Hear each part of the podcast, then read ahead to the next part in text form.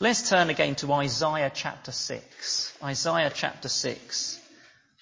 There's a yellow sheet that may help you, including page numbers in both English and Chinese. And there's a blue sheet with sermon notes in Russian.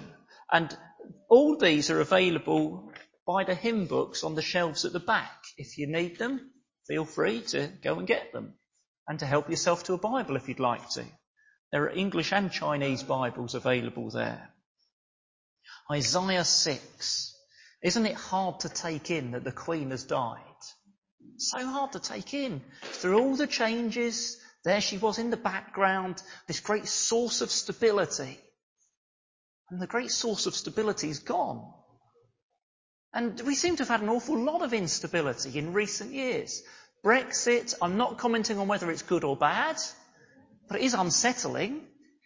COVID, a lockdown that we'd never had anything like that before. And then war comes to Europe. And then all summer we've been told it's going to be like a financial meltdown and it's going to be an economic disaster. And then we get a new prime minister. And two days later the Queen dies. I think we can be excused for feeling unsettled and unstable, maybe pessimistic about the future.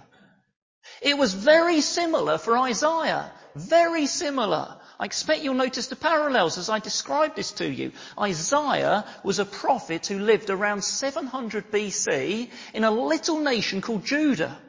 It had once been a powerful kingdom, but split apart.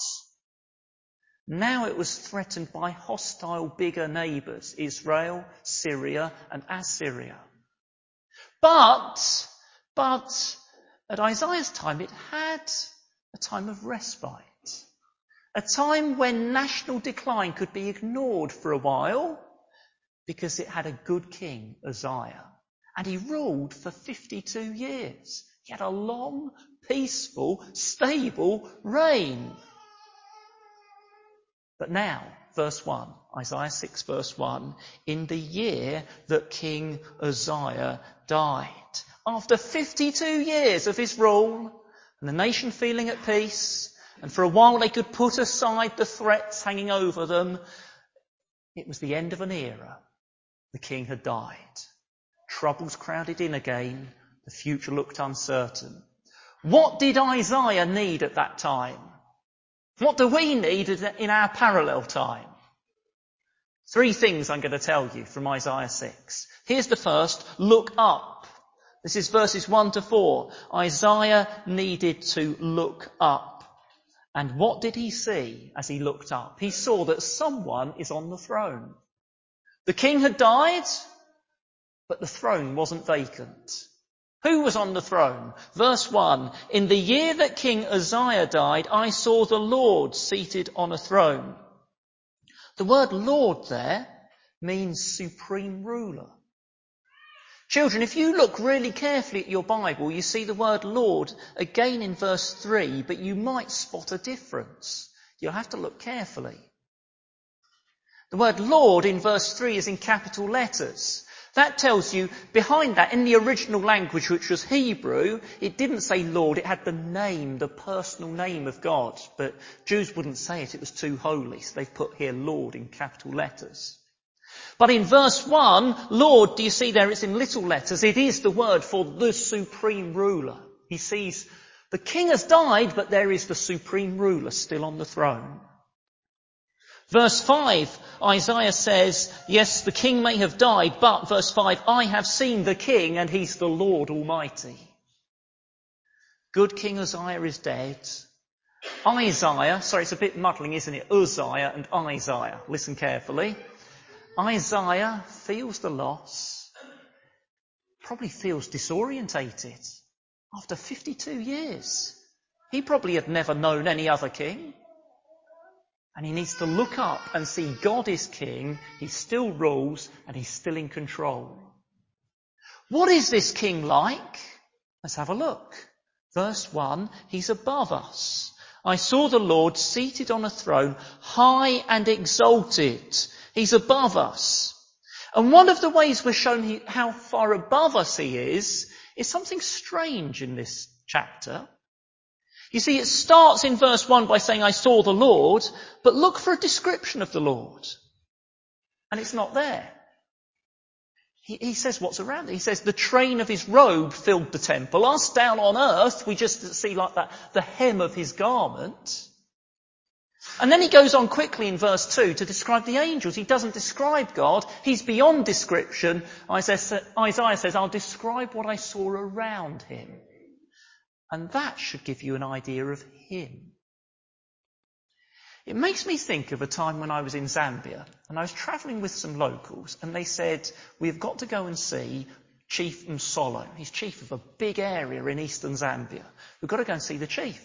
We're travelling through a really remote area, not on a road, and eventually we got to, in the middle of the bush, a roadblock and some soldiers. And they led us through, and we got shown into a little room, and we had to sit and wait there. And you could just feel amongst the locals the nerves. And then in came the chief secretary. And everything went so solemn, so respectful. I'd been on safari and I was in my shorts and I wished I wasn't. It didn't really feel the right thing because they were clearly in awe of this man. And the chief secretary said to us, I'm sorry, but the chief can't see you. And I felt half disappointment and half relief. Because I thought, if it's like this meeting the chief secretary, what's it like meeting the chief? And that's the sort of thing we're supposed to get from Isaiah. If the angels, if the surroundings of God are like this, what would it be like to meet God himself? He is high and exalted.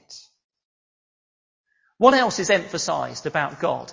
It, you can tell the emphasis because it's repeated. Look at verse 3. They didn't have caps lock or underline when the Bible was written, but they could repeat. Holy, holy, holy is the Lord Almighty. He's different. He's separate. He's unique. That's what this word holy means. Totally different, separate, unique. Was the Queen unique? Yes, she was, wasn't she? She was unique in her combination of qualities and circumstances and experiences and her status. I think the people in Parliament were right who said we'll, we'll never see her like again. Unique. But in another sense, well, in another sense, no, you could find other people who gave themselves.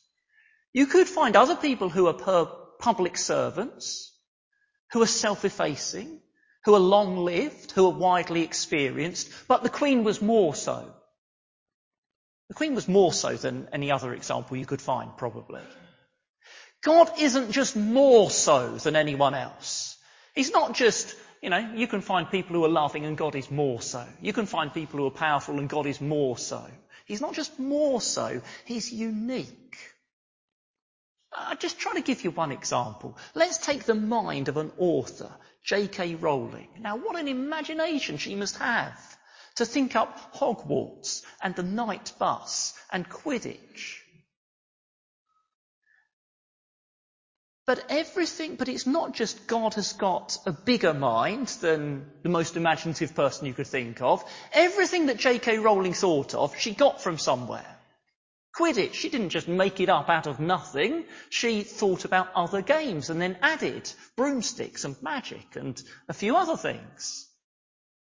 God thought of the sun and gravity and all the colours and armadillos and music.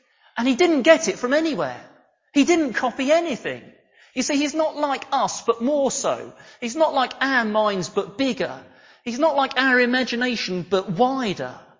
He is unique. He is holy. And so, verse 3 says, the whole earth is full of his glory.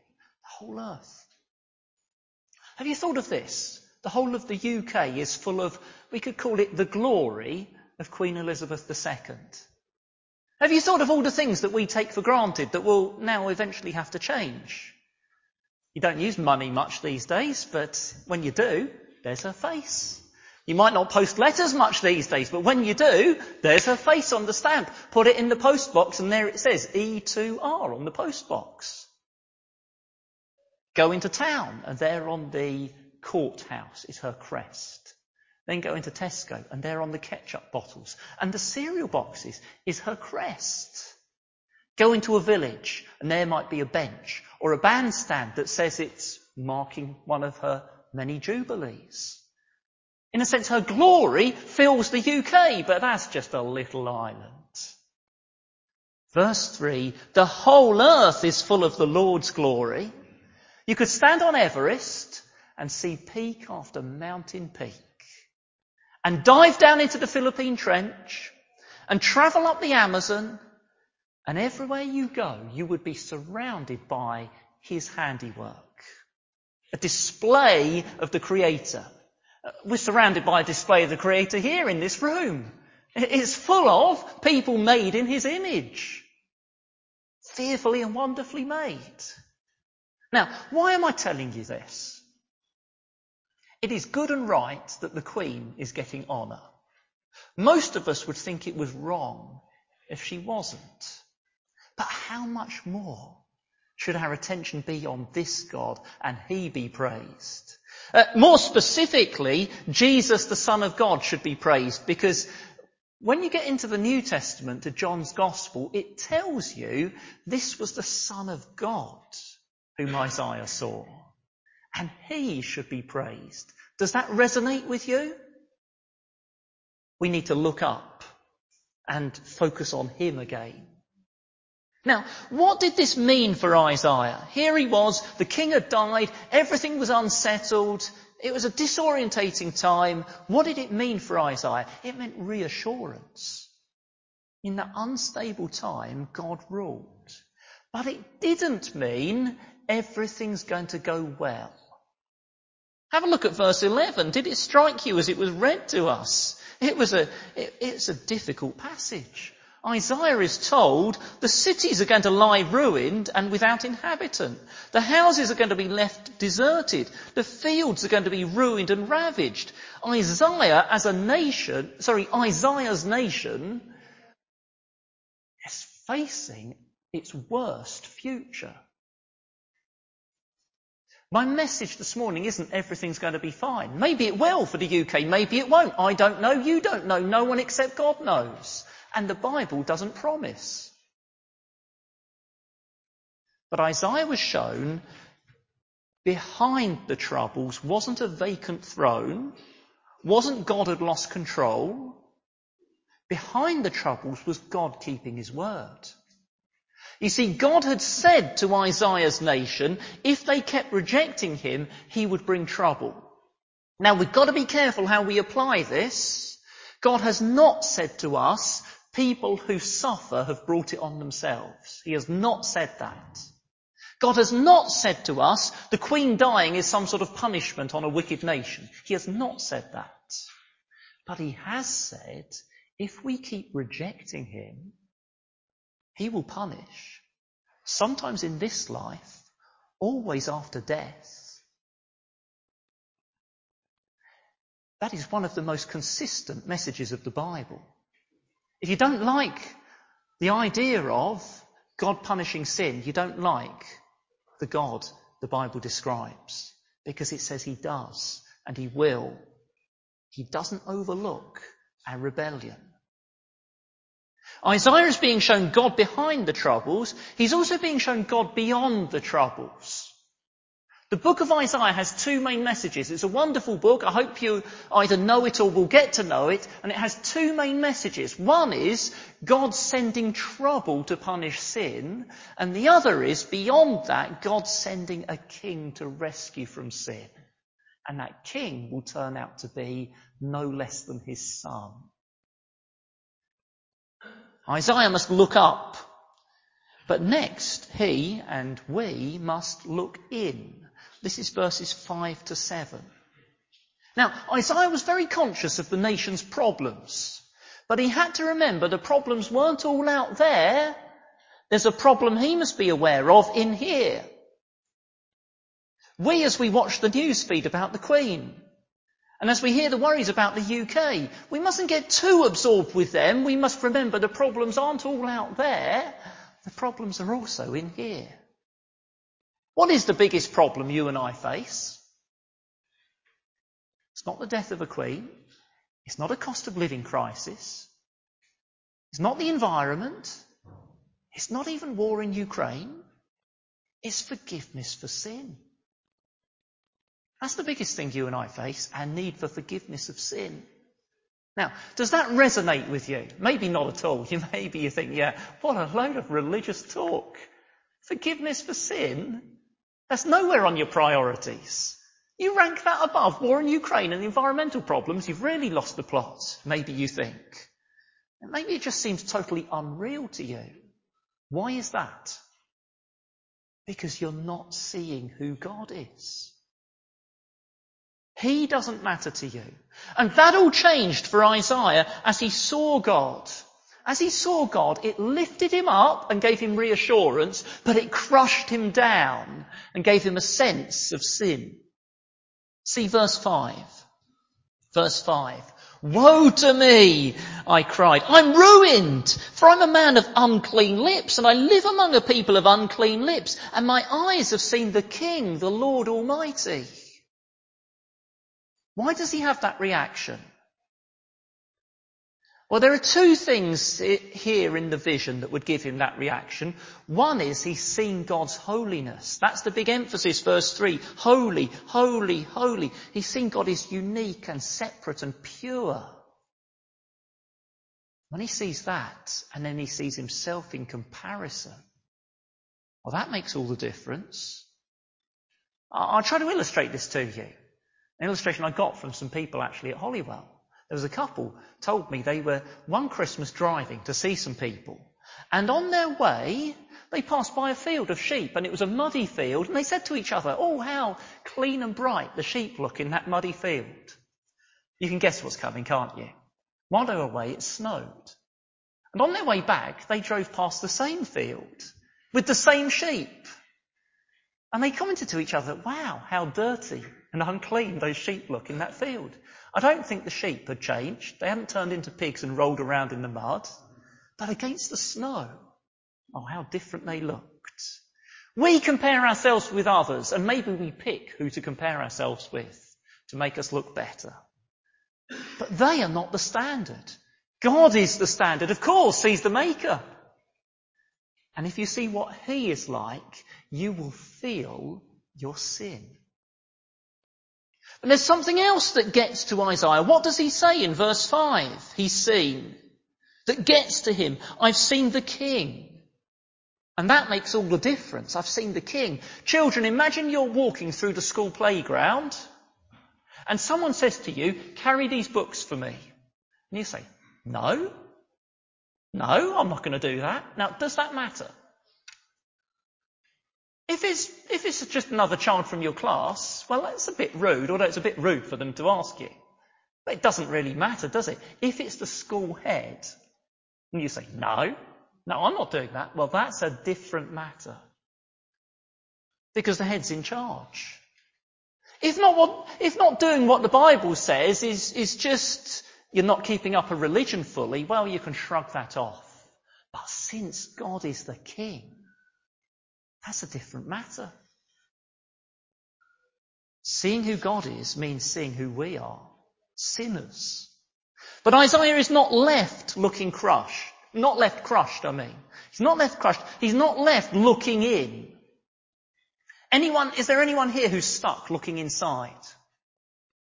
The answers are not within. Contrary to pop culture and the films, the answers are not in us. That's just a recipe for getting stuck if you keep looking inside. I, I was hesitant about putting on the notice sheet this point as look in. Because actually, if you stay looking in, you'll be in big trouble. The solution is not inside yourself. The solution's in verse 6 and 7. Verse 6 and 7. Then one of the seraphs flew to me with a live coal in his hand, which he had taken with tongs from the altar. With it he touched my mouth and said, See, this has touched your lips. Your guilt is taken away and your sin atoned for. Really bizarre. What on earth is going on? Well, what was the altar? It was the place of sacrifice. It was the place where animals died in, in the place of sinners who deserved to die. Not that an animal dying can do anything for you. It was all a pointer forward. It was all a picture to the man who was going to come who could die in our place because he was both God and man. Jesus as sacrifice who offered himself. What was the connection? How did what happened on the altar get connected to Isaiah? Children, have you seen what happens in, in verse 7? And then think about what it's like. And do not copy it at home. He has a burning coal pressed against his lips. Yeah, you don't want to copy this. I don't really know what actually happened there because of course that would scar you for life and leave Isaiah unable to speak and his job is going to be a speaker. But surely it's telling us this. The altar, the sacrifice being applied to him, it's got to be applied to him. You can't just look at it, it's got to be applied to him. And there's something painful about it being applied to him. Children, I think what's going on here is it's telling you and me it's no good just knowing about Jesus. It's no good just knowing that he was the sacrifice. You've got to admit your need. You've got to, you've got to say, I can't make up for all I've done wrong. I need the Son of God to have died for me. And that can be painful to admit. I'm that bad. Yes. Admitting it can be painful, but have you done so? Have you admitted, I need, I need the Son of God Himself to have died in my place. My sin is that bad, and I can't put it right. When a monarch dies, we must look up. We must look in. But don't keep looking in. Look back to Jesus on the cross. And then lastly, look out. I don't mean like look out, there's big trouble. I mean look outwards. This is verse 8. Verse 8. Then I heard the voice of the Lord saying, Whom shall I send? And who will go for us? And I said, Here am I, send me. Now, it feels like everything came to a grinding halt on Thursday evening. And we could just spend our time looking back. And I don't know about you, but I rather like all those old films of the Queen. My favourite one is that famous speech in South Africa, the life of service. Doesn't that make a lump come in your throat? And we could just spend our time looking back. And the news could easily it, push everything else out of our minds. And some things can come to a stop. The football, that can come to a stop for a weekend because it's relatively unimportant. Doesn't matter. It can stop for the weekend. But the work of the gospel of Jesus cannot stop. Even for the death of the Queen, that cannot stop. Fellow Christians, there's still work for the Lord for us to do. That must not come to a grinding halt. So look what happens to Isaiah. Can you trace through the pattern in verses 1 to 8? First, he sees who God is. Second, he has a great sense of sin. Third, he knows forgiveness. Fourth, he hears God's voice. He doesn't hear God's voice until he's got that sense of forgiveness. And then he responds, send me! Use me! That should be the pattern for us. I'll go through it again because we must be clear. It should, this should be the pattern for us. A sense of who God is. We'll get nowhere without that. A sense of who God is. So we see our need of forgiveness. Then we need that reassurance. There's been a sacrifice for me. And then we must listen to God. What does he have to say to me? And then, and then do you have this response, here am I, send me, use me, I want to serve. Do you notice what Isaiah didn't say? Notice what he did not say. Then I heard the voice of the Lord saying, Whom shall I send and who will go for us? And I said, Well, what's the job? What is it? And then I said, Does it fit my gifting? I've got these great gifts in this area. Is it in line with them? Then I said, will it be fulfilling? Uh, I want a fulfilled life. Then I said, will it be convenient? Then I said, does it clash with my favourite TV programme? If it's at that time, I'm not doing it. He didn't say any of those. Are you surprised? Are you surprised? He just said, without even asking, send me, use me. I'm not. I'll, I'll try to illustrate why. I have a brother-in-law who has an aunt who had a job writing letters for someone. Now, why am I telling you that? That's pretty convoluted, isn't it? A brother-in-law, his aunt. That's not a close relationship. I've only met her once. I can't even remember her name. Writing letters for someone, that's not impressive, is it? What sort of job is that, writing letters for someone? Until you hear this, you might guess. She wrote letters for the Queen. That was her job. Now that makes all the difference, doesn't it? That it's the Queen she was writing letters for. Isaiah doesn't know what the job is. He doesn't know what's involved. But he does know this. It is for God the King. And so he is eager. Here am I, send me. Christian brothers and sisters, are you eager? Whatever it is, God, I want to serve you. Use me. Send me. The Queen has died. What do we need? To look up. God is on the throne. To look in. Be realistic about ourselves. But don't get stuck there. No, look back to the cross. And remember forgiveness. And then it's not just to make us feel happier. No, there's work to do. Look out